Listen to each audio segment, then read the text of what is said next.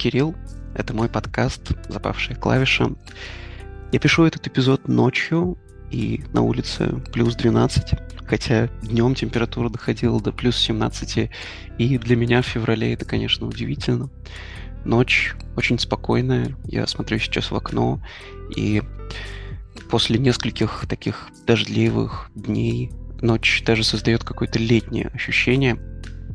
У меня сегодня нет гостя, и это мой такой осознанный выбор, потому что несколько человек после прошлого выпуска приходили ко мне в личные сообщения или написали на почту и э, просили меня взять их э, в подкаст и поговорить о чем-нибудь. Но мне хотелось немножко отдохнуть от гостей и просто поделиться своими какими-то мыслями и к тому же я сейчас как-то очень много нагрузил себя работой и согласовать эпизод и так, чтобы все это хорошо записать, не торопясь, у меня не получалось. А вот записать такой свой собственный эпизод среди ночи, это как раз я могу. Ну что ж, э, поговорим сегодня о разных вещах, которые меня увлекли за последнее время. Они действительно очень разные. Вот, э, так что давайте начинать. Погнали.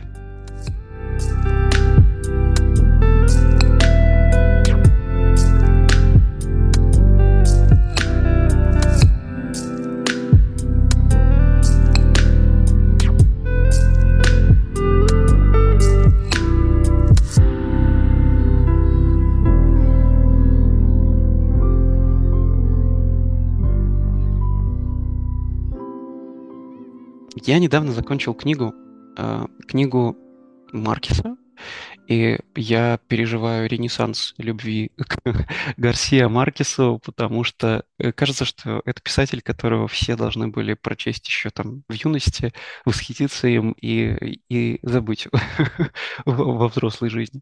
Но у меня все было не так. Я прочел «Сто лет одиночества», естественно, пока еще, наверное, учился в старших классах. Мне не очень понравилось, мне показалось очень странным, и на этом, в общем-то, все, все остановилось. И потом э, вот в прошлую зиму, э, когда я находился в Израиле, я прочел бумажный вариант э, книги «Осень патриарха», и мне показалось это крайне уместным. Об этой книге очень часто стали вспоминать ввиду ситуаций, которые происходят в мире, и диктаторов многочисленных и разных в разных точках Земли, которые подходят под описание того, что там происходит. И, в общем, мне очень понравилась эта книга, потому что она э, из тех, которые, мне кажется, можно открыть на любой странице уже после того, как ты ее прочитал, и снова внезапно утонуть вот в этом потоке из невероятно красивых предложений, огромных, таких нагроможденных, интересных. И, ну, это такой эффект поэзии в прозе, когда ты получаешь нереальное просто удовольствие просто даже созерцание текста, да, любовь вот к этому тексту, она у меня прям почти сразу развелась.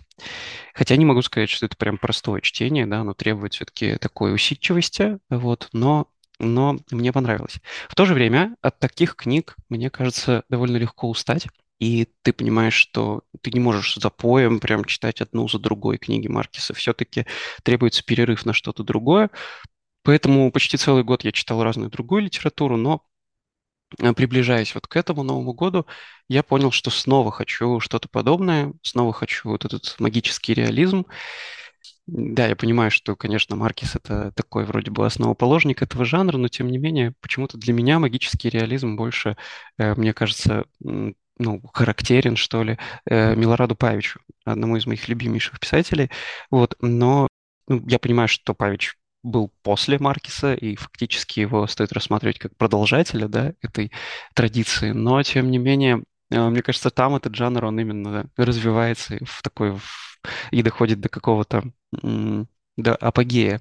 Но, но, э, тем не менее, я понял, что снова хочу погрузиться в это. И я спросил у нейросети, э, у Perplexity, это, кстати, довольно интересный стартап, который объединяет GPT-4 и поиск, и, в общем-то, делает поиск, э, в котором можно еще и э, использовать одновременно э, возможности нейросети. Вот, и я попросил посоветовать мне следующую книгу, и она посоветовала мне «Любовь во время чумы». При том, что в мире эта книжка называется «Любовь во время холеры», но в русском переводе она называется «Любовь во время чумы». И я вот читал русский вариант. И, конечно, эта книга очень сильно отличается от э, «Осени патриарха» и от э, там, «Ста одиночества». Безусловно, в ней чувствуется Маркес, в ней тоже есть э, вся эта безудержная красота. Вот. Но, конечно, эта книга мне показалась довольно довольно добрый, на удивление. Хотя, конечно, это понимаешь не сразу, и у нее очень-очень красивый финал, безусловно, один из таких прям, наверное, идеальных финалов. Вот. И я э, проникся, читал ее очень не спеша, так э, размеренно, и хочу сказать, что я сейчас мало пишу стихов, у меня как-то не получается писать стихи с тех пор, как вот я уехал, потому что, может быть, э, стихи напрямую ассоциировались у меня все равно с творческой работой в группе, и когда у тебя этого нет, это все равно как-то ну, сильно демотивирует. Есть ощущение такой апатии, да, и мне очень все равно не хватает э, чего-то творческого, и я черпаю это из книг, и вот э, «Любовь во время чумы» — это очень э, романтичная, очень поэтичная книга. Я почувствовал эту ноту поэзии внутри прозы, пускай, да, которой мне не хватало. И если вдруг вот хочется чего-то такого, мне кажется, это хорошая книга, и несмотря на то, что Маркис, конечно, далеко не всем заходит, но, но я могу это рекомендовать однозначно.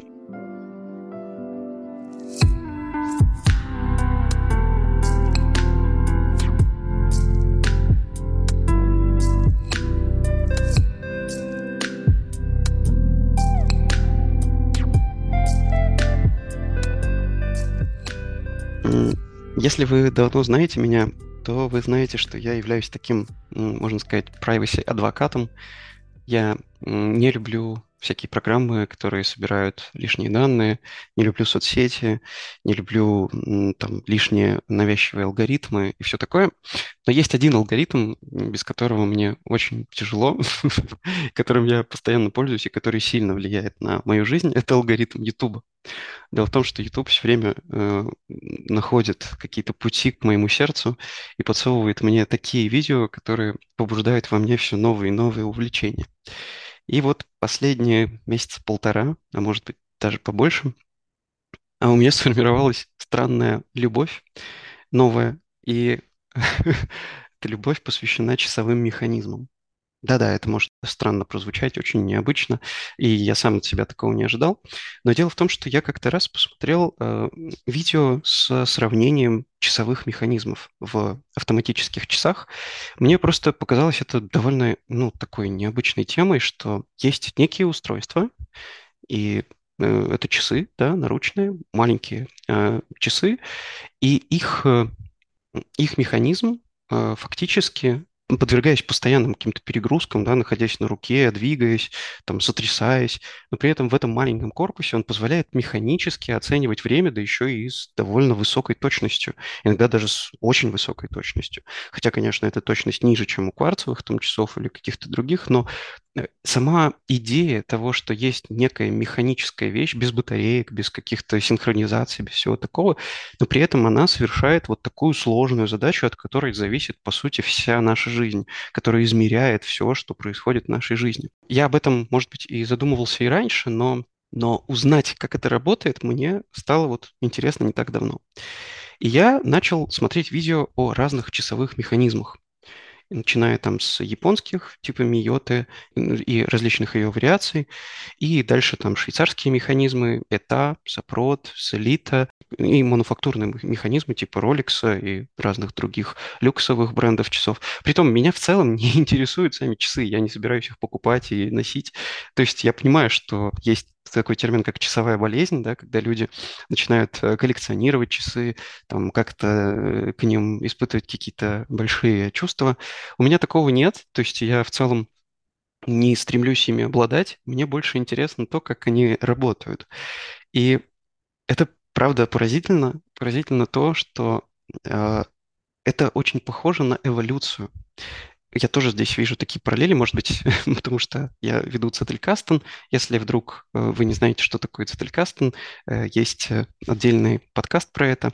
Смысл в том, что если посмотреть на историю развития часовых механизмов, она похожа на вот это оттачивание каких-то деталей, каких-то разных структур, э, шестеренок, пружин, изменения материалов, подшипников. Все это похоже на то, как эволюционирует тело, как эволюционируют различные органы, чтобы в итоге обеспечить вот это вот бьющееся сердце, да, которое постоянно позволяет поддерживать, э, поддерживать э, работу часов. В общем, конечно, большинство роликов, посвященных часовым механизмам, они довольно такие э, сложные для понимания, и они все в основном на английском или на немецком языке. И, конечно, я далеко там не все вообще понимаю, но это очень, правда, захватывающе. И, кстати, благодаря этому я пересмотрел немножечко и вообще свой взгляд на часы. Я всегда носил часы, у меня в основном были кварцевые часы. Последние вот лет пять я носил э, часы фирмы Timex, притом они были очень э, дешевыми, стоили, наверное, порядка 4000 рублей.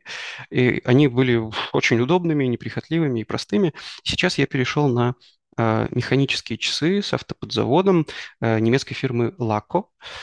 И это отдельная такая завораживающая тема, потому что, несмотря на то, что они тоже ну, абсолютно бюджетные, но в них стоит вот как раз японский механизм Миота, вот, и он тоже очень распространен, но видеть то, как это работает, наблюдать за этим, это прям меня это очень завораживает. Сама идея, да, того, что ты постоянно носишь нечто, что может это делать. Кстати, и в этом я вижу параллель еще и с пленочными камерами, с камерами, которые делают это полностью без э, каких-то батареек или дополнительных каких-то электронных компонентов, ну, вот, ну или с минимальными какими-то электронными компонентами. Это очень э, приятно, потому что когда вся твоя жизнь, она завязана на э, электронные э, устройства, когда у тебя все общение происходит онлайн, то, естественно, очень приятно держать вещи, которые являются вещами сами по себе. Держать вещи, которые делают что-то сами, без какого-то внешнего влияния, которые могут прослужить очень долго. Вот это приятность того, что есть что-то, что может быть с тобой очень длительное время. Вот. Кстати, у этого есть тоже целая культура, э, культура EDC, да, или Everyday Carry. Это вещи, которые всегда с нами, часто э, в такие наборы вещей, да, входят вот как раз часы, там какие-нибудь, э, не знаю, устройства, кошельки, швейцарские ножи, мультитулы там или что-то еще. Это тоже отдельная тема. Есть люди, которые очень любят собирать такие идеальные для себя устройства. Я, конечно, тоже не являюсь каким-то фанатом, но иногда я захожу на сайт, посвященный Everyday Carry. Он, кстати, есть у меня на сайте, ссылка на него в, в разделе, где э, всякие источники вдохновения. Вот. И да, я понимаю, приятное ощущение, когда ты держишь в руках какие-то вот такие аналоговые приятные вещи.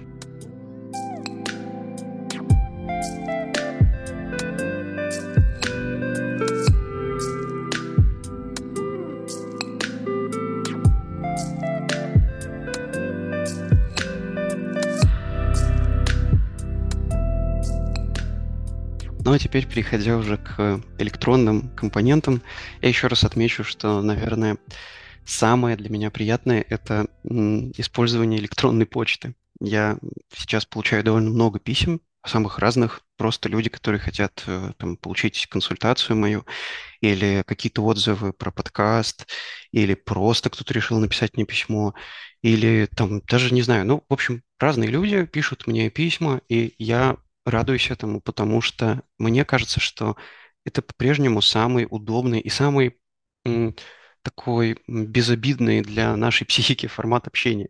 Может быть, я не прав, потому что у меня на работе нельзя сказать, что ну, почта является основным методом общения, и у меня никогда не было такого, чтобы мой inbox был прям завален письмами рабочими, да, которые нужно разбирать.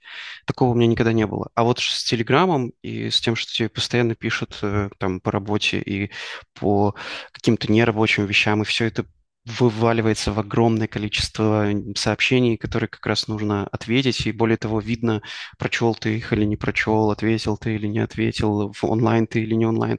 Это все для меня было всегда не очень легко, потому что, ну, как-то, не знаю, восприятие другое. С почтой есть ощущение, что, по крайней мере, ты можешь сесть и подумать над каждым письмом, на которое ты хочешь ответить. Э, Нет вот этой спешки, нет гонки какой-то.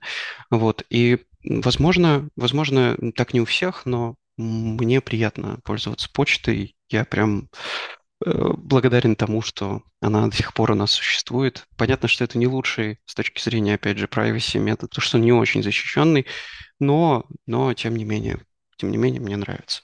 Да, еще здесь же я сделаю ремарку о том, что уже несколько раз мне писали о том, чтобы разместить в подкасте рекламу. Я был очень этому удивлен, потому что мне кажется, что мой подкаст не особо популярен, и как-то что-то рекламировать не думал, что вообще кто-нибудь когда-то с этим придет, но тем не менее. А, Здесь я, наверное, отмечу, что я делаю это не ради денег. У меня нет цели как-то заработать на своем телеграм-канале или подкасте. Мне приятно, когда меня благодарят на Бусте. Это очень здорово. Я использую эти деньги для того, чтобы купить себе кофе в конечном итоге или там чем-то еще просто порадовать свою жизнь. Вот. В то же время это не работа. Мне нравится создавать какие-то цифровые продукты, Пусть это будет вот аудиозапись или м, текст. И я делаю это просто потому, что мне это приятно, я получаю от этого удовольствие. И м, мне нет цели что-то рекламировать. В то же время я всегда буду рад рассказать о том, что мне будет интересно, и я могу это сделать бесплатно. У меня нет э, цели получить с этого что-то, если мне это действительно будет интересно. Но если мне это не будет интересно, я никогда об этом не стану рассказывать и просто рекламировать как-то это нет. Такого не будет. И э, здесь мне, наверное, кажется, что вот контент, который происходит не ради денег, он для меня всегда был самым интересным. То есть люди, которые вели блоги, а таких на самом деле немало. А, То есть я читаю много блогов, опять же, все они есть в, у меня в- на сайте. Большинство этих людей пишет, потому что они хотят писать. Просто потому, что им есть что сказать. И у них тоже есть какие-то методы э, донатов, но при этом нельзя назвать это основой, да, нельзя назвать это основой для того, чтобы там заработать что-то. Вот, поэтому здесь же я знаю, что придут люди, которые скажут, ну как это, рано или поздно любое увлечение должно перетечь в заработок, иначе оно потеряет энтузиазм. Честно говоря, я так не думаю, потому что, потому что на самом деле все пересекается со всем. То есть, например, у меня есть пациенты, которые пришли ко мне из моего блога. Есть пациенты, которые пришли откуда-то из внешней среды и начали читать там блог и подкаст. Есть э, люди, которые знали меня как музыканта, а потом узнали как врача. Есть наоборот. И я в целом не знаю, где эта грань между тем, что вот является работой, а что является каким-то увлечением. Что из этого составляет а, там мою э, профессиональную деятельность, что из этого является чем-то таким э, более открытым, более внешним. Поэтому не знаю. Просто еще раз, наверное, подчеркну, что контент не ради денег, он всегда, мне кажется, более ну, простым, насыщенным, когда мы не чувствуем обязанности его делать. Мы делаем его, потому что мы хотим.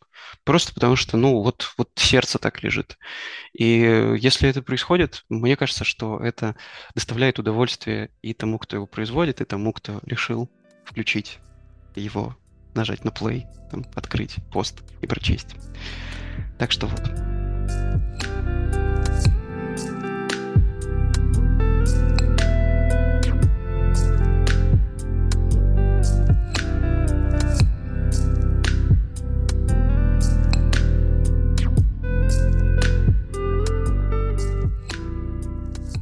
Apple выпустила Vision Pro. Э, Представила она его на прошлой презентации, и вот совсем недавно этот гаджет стал доступен, и это всегда самое интересное время для каких-то новых технологических штук, потому что люди получают возможность как-то посмотреть, как это выглядит в живой обстановке, в обычной жизни, и, в общем-то, всегда появляется куча мемов на этот счет и каких-то необычных открытий, а, о которых не сказали на презентации. Ну и, конечно, Vision Pro— это что-то среднее, да, между очками виртуальной реальности и шлемом виртуальной реальности, плюс как бы реальность не всегда виртуальная, она может быть дополненной, а может быть виртуальной полностью. И, безусловно, сейчас это выглядит как, ну, такое очень дорогое, что-то непонятное до конца. И э, обычному человеку очень сложно представить, как вот будем ли мы вообще когда-то этим пользоваться так же рутинно, как пользуемся смартфонами, да, сейчас. И тем не менее, когда я смотрю, как люди используют Vision Pro, я думаю, как бы я использовал этот гаджет в своей жизни.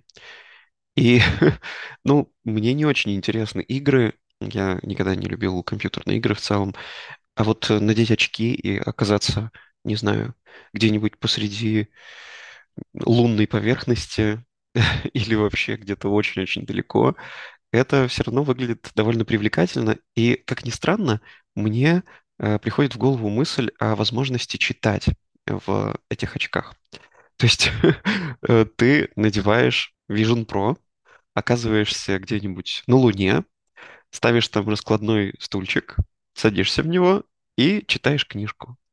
Мне кажется, это очень круто, и это для меня было бы прям таким э, идеальным местом для того, чтобы расслабиться, побыть где-то наедине. Может быть, я бы там еще предпочел YouTube посмотреть, вот, отрешиться от э, происходящего. Вот, ну, конечно, и другие локации, это просто оказаться где-нибудь в поле, или э, где-то еще там рядом с водопадом, например, и э, отдохнуть, посмотреть на какую-то природу. Это выглядит очень привлекательно, хотя, конечно, большинство людей рассматривает это как больше э, там именно игровые какие-то сюжеты, да, или с работой связанные.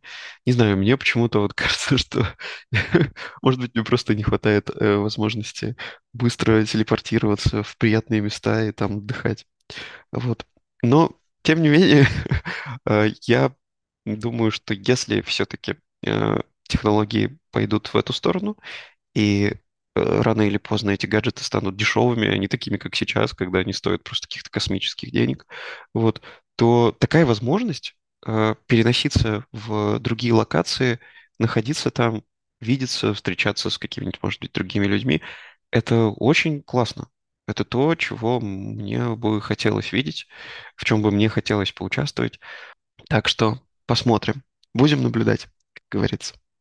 И, и в этом же контексте, в контексте технологии, э, есть еще одна важная история. Она, кстати, связана тоже с часами. Дело в том, что ну, у меня никогда не было умных часов, но у многих людей они есть. И в целом Apple Watch и их аналоги, и просто даже умные браслеты, да, которые тоже очень популярны, это неплохие гаджеты. Они могут давать много позитивных вещей, связанных со здоровьем. Но проблема в том, что э, эти гаджеты в основном носят молодые люди. И, как правило, у этих людей нет каких-то серьезных проблем со здоровьем. Я не говорю про всех, естественно, я говорю скорее про большинство, которые ну, связаны бы были с сердечным ритмом или с чем-то таким. Но тревожность очень часто формируется именно на фоне отслеживания каких-то параметров. То есть человек видит, что у него высокий пульс, например, во время тренировки, он начинает больше прислушиваться к своему сердцу, ему кажется, что сердце замирает, что есть какие-то перебои в работе сердца, и все это переходит в паническую атаку, триггером для которой становятся именно там э, факторы, приводящие к высокому пульсу. С одной стороны, мне кажется, что умные часы действительно могут принести пользу, особенно пожилым людям, если они действительно хорошо отслеживают ритм и там помогают лучше разобраться в каких-то процессах, которые можно отследить благодаря умным часам. С другой стороны, очень часто они могут приводить к вот этим порочным кругам, когда человек начинает за чем-то следить, из-за этого сильнее волнуется, думает, что что-то идет не так, и в итоге действительно находит какие-то нарушения, которые могли сформироваться именно из-за тревоги, и все это вот так вот затягивается. И в этом случае мне кажется, что, может быть, э, не стоило вообще использовать гаджет. Может быть, э, э, это не имеет такого большого диагностического смысла. У меня много пациентов, которые после того, как они нашли у себя тахикардию, там, которые их начинают беспокоить, они уже сходили к кардиологу, и кардиолог назначил им, там, не знаю, ЭКГ, холтер или какие-то другие обследования, ничего там не нашел, но у пациента все равно сохраняются ощущения, что что-то с его сердцем не так, ему рекомендуют пойти к неврологу, и вот пациент приходит ко мне. И в этом случае я часто говорю, что, э, возможно, стоит просто отключить функцию отслеживания своего ритма и- или там, да, пульса, или даже вообще отложить часы и походить с механическими часами или с кварцевыми. И в этом случае все потихонечку придет в норму. Это странный совет, но мне кажется, что иногда можно э, его рассмотреть.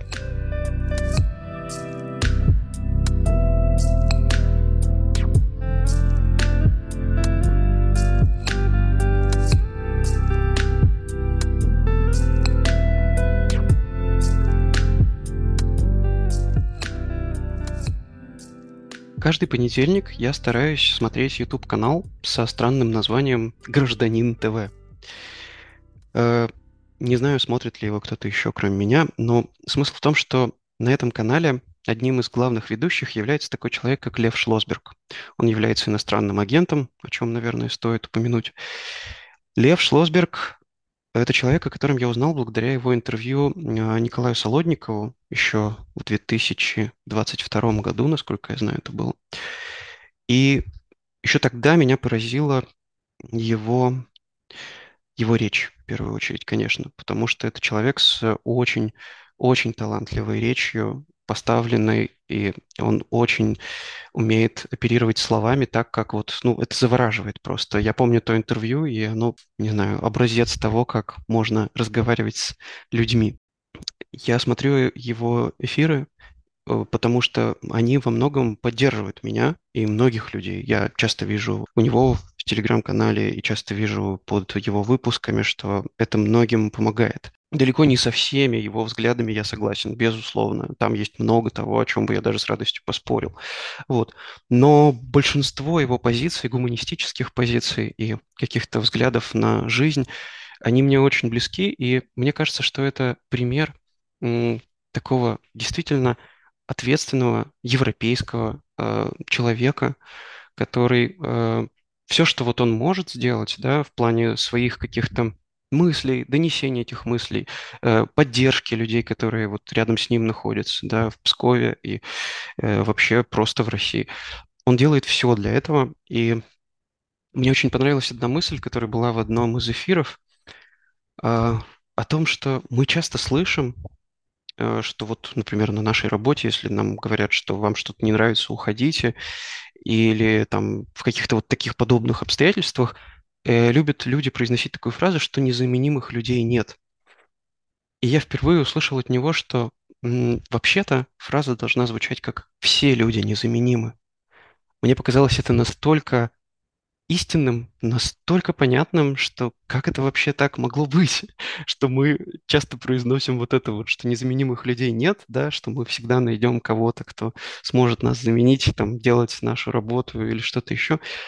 Но когда речь касается чего-то большого, чего-то страшного, таких процессов, как война, таких процессов, как, не знаю, репрессии или что-то что еще, мы хорошо должны чувствовать вот, эту, вот это ощущение, что все люди незаменимы. И бороться нужно, по сути, за жизнь каждого человека. Я часто думаю об этом, и даже, наверное, больше в контексте своей работы, потому что, ну, если ты работаешь с людьми, ты можешь злиться на них, ты можешь их не понимать, ты можешь чувствовать, что ну как же так, ну господи, опять вот ты сталкиваешься с какими-то проблемами бесконечными, еще чем-то. Но когда я задумываюсь как-то глобально над этим, я вспоминаю вот эту мысль, что все люди незаменимы. Моя работа прежде всего направлена на то, чтобы они были здоровы. И, конечно, это меня тоже как-то поддерживает и дает мне силы для того, чтобы что-то делать дальше. Я не призываю вас подписываться, смотреть Льва Шлосберга или читать его канал или что-то такое. Это, опять же, не всем подойдет.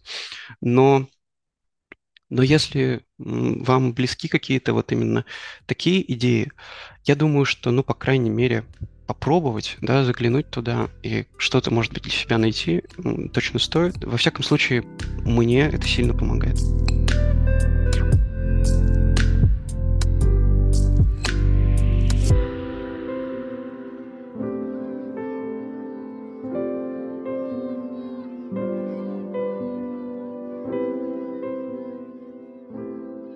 Прошлых подкастах мы много говорили про одиночество. И я сам, и в подкасте с Лизой Федоровой мы затрагивали эту тему. И я еще хотел добавить ко всем этим мыслям про одиночество такую вещь, как вот вы слышали, наверное, такой тезис, что человек говорит, вот если я живу один, я могу и не готовить ничего. Я могу и сам, там, не знаю, съесть, что, что попадется. Вот, если я живу один, я могу там и, и, и не бриться, и там ходить с клокоченными волосами, потому что, ну, а кто на меня смотрит? А мне вроде как и все равно. И здесь такой парадокс возникает, что получается, что если ты живешь не один, то большую часть времени ты лучше ешь, ты лучше выглядишь, ты как-то стараешься держаться, ты не позволяешь себе опуститься вот в эту сторону, когда ты такой вот странный и какой-то, ну, расслабленный бесконечно. Ты как будто находишься в большем тонусе. И у этого ведь есть тоже свои эффекты. Отчасти я понимаю, что это ну, может иметь как и негативную, да, коннотацию, что мы никак не можем расслабиться и побыть вообще вот собой, расслабленным и грязным и так далее. Но и есть и позитивная коннотация, да, у этого, потому что поддержание себя в тонусе, оно полезно, оно полезно для того, чтобы нам самим видеть себя лучше, чтобы получать какую-то обратную связь да, от самих себя. О том, что вот я существую, я нормально выгляжу, я нормально ем, я делаю какие-то вещи. Потому что мы, как семья, как некое объединение, да, мы движемся, мы должны поддерживать друг друга и так далее. Это парадокс внешнего наблюдателя. То есть внешний наблюдатель меняет наше поведение. Это феномен, а, его нельзя назвать э, там, позитивным или негативным, но просто для многих вещей в жизни это может быть важно. И м, об этом тоже интересно подумать, потому что ведь э, мы еще можем быть и умнее, условно говоря, и знание того, что такой парадокс существует, не обязательно иметь внешнего наблюдателя. Можно еще и попробовать не иметь его, но при этом делать все, как будто он есть. И, может быть, это позволит выходить из каких-то слишком расслабленных и депрессивных состояний, да, и держаться. И не отклоняться от вектора, да, к которому мы стремимся, например, по жизни. Не отпускать себя в буйство сериалов, чипсов и бесконечного лежания в постели.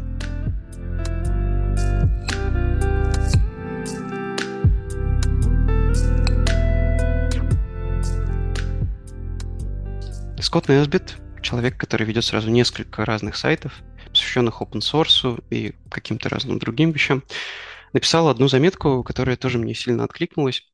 Она связана со скромностью. Когда мы занимаемся каким-то делом, ну, например, мы лечим людей, и в течение какого-то времени мы приобретаем опыт. Я с удивлением сейчас замечаю, что когда где-то про меня пишут как про врача, иногда пишут врач с большим клиническим опытом. Это до сих пор для меня удивительно, потому что мне кажется, что ну, обычно такое пишут про уже умудренных жизнью э, старых докторов. Вот, но, но тем не менее, наверное, наверное, пришел момент, когда уже пора чувствовать себя чуть старше, чем, чем ты чувствуешь себя внутри, внутри себя. Но неважно. Так вот, смысл в том, что рано или поздно ты приобретаешь опыт, и с этим очень легко приобрести такой, ну, немножко снисходительный взгляд к происходящему в целом. То есть сталкиваясь, например, с какими-то молодыми коллегами или сталкиваясь с какими-то вопросами от людей, очень легко относиться к этому с величины той как бы горы, на которую ты взобрался, да, горы своего опыта. Вот. И это ужасно, это плохо, потому что это часто мешает э, быть открытым, быть открытым новым идеям, быть открытым вообще новому миру, новым каким-то представлениям. И лучшим оружием в таком случае является скромность. Когда мы продолжаем относиться ко всему, как будто мы все еще у подножия этой горы, да, э, при этом, если мы что-то делаем хорошо, это все равно получится. Наш опыт никуда не делся. Но наши отношения, да, наш взгляд, наш подход к этому, он может э, менять и влиять на наши отношения с людьми. Это тоже очень важно. Я вот прям очень сильно поддерживаю эту идею, что не стоит э, делать из себя человека, который вот уже дошел до каких-то до каких-то высот, теперь к нему можно обращаться только так. Нет, стоит оставаться скромным, стоит оставаться простым и открытым к любым идеям. Если это будут какие-то сложные случаи, какие-то сложные вещи, когда тебя просят там помочь или что-то сделать, окей, ну то есть э, ничто не, не помешает сделать это. Я не знаю, как в других сферах, но в сфере медицины, особенно в России, мне кажется, эта проблема очень важна. Она и с э, доказательным подходом, да, очень пересекается, потому что доказательным врачам поначалу, во всяком случае, да и до сих пор остается очень сложно ввиду большого опыта других коллег, которые вот э, воспитывались в других парадигмах, да. И, ну, и в других сферах, я думаю, также. Вот, может быть, э, и в даже современных ситуациях, да, мы видим, что есть вот это ощущение, что кто-то крут, кто-то там где-то за облаками витает, и поэтому ему нельзя просто вот так вот взять и написать письмо, например.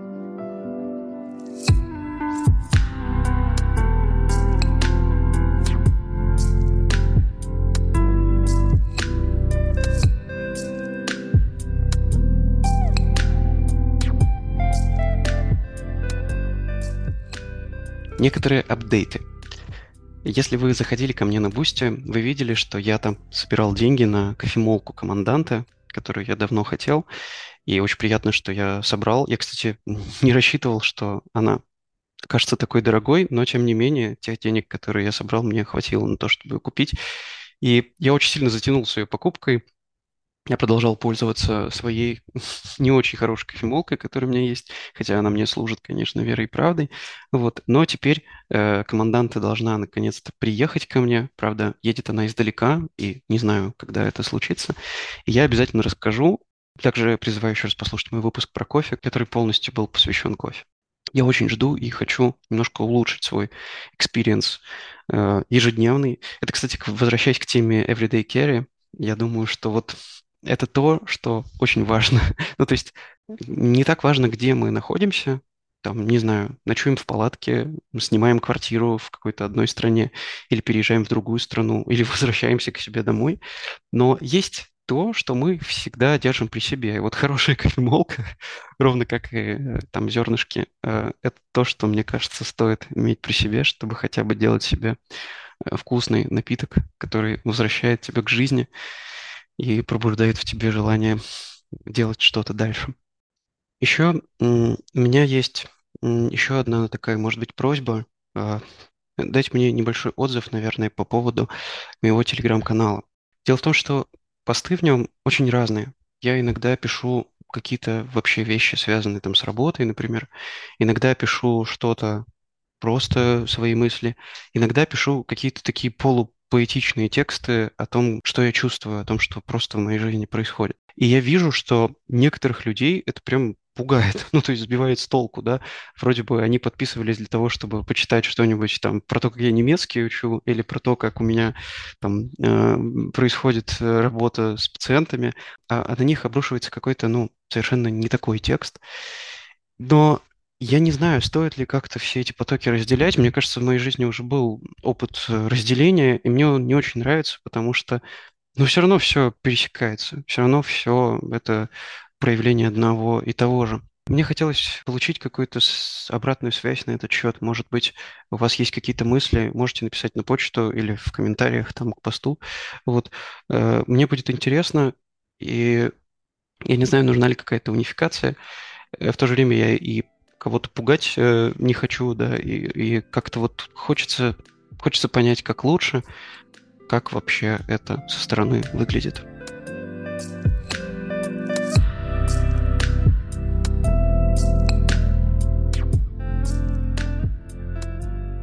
Ну что ж, это был очередной немного странный эпизод с некоторыми моими заметками, по сути.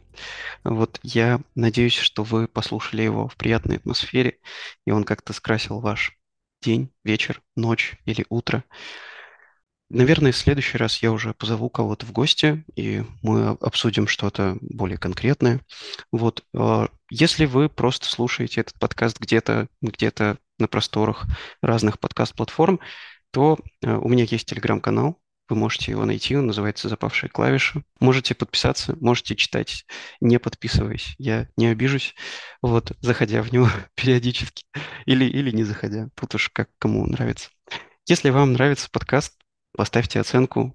Я буду рад любой оценке. Если вам захочется подарить мне кофе, то это можно сделать через Бусти. Там до сих пор все кнопки работают. Я тоже буду этому рад. Если вам хочется, чтобы я о чем-то рассказал подробнее, там, что какую-то тему раскрыл, поделился чем-то, не стесняйтесь, напишите мне, я подумаю над этим. Я не могу чего-то обещать, более того, я далеко не во всем разбираюсь, но есть то, что мне тоже интересно, и мне интересно сейчас как-то иметь какой-то диалог с теми, кто меня слышит. Вот, поэтому пишите, я буду рад. Спасибо, что послушали. Желаю нам всем спокойного месяца, Желаю нам всем сил. Вот. И всем, всем, всем всего самого лучшего. Пока.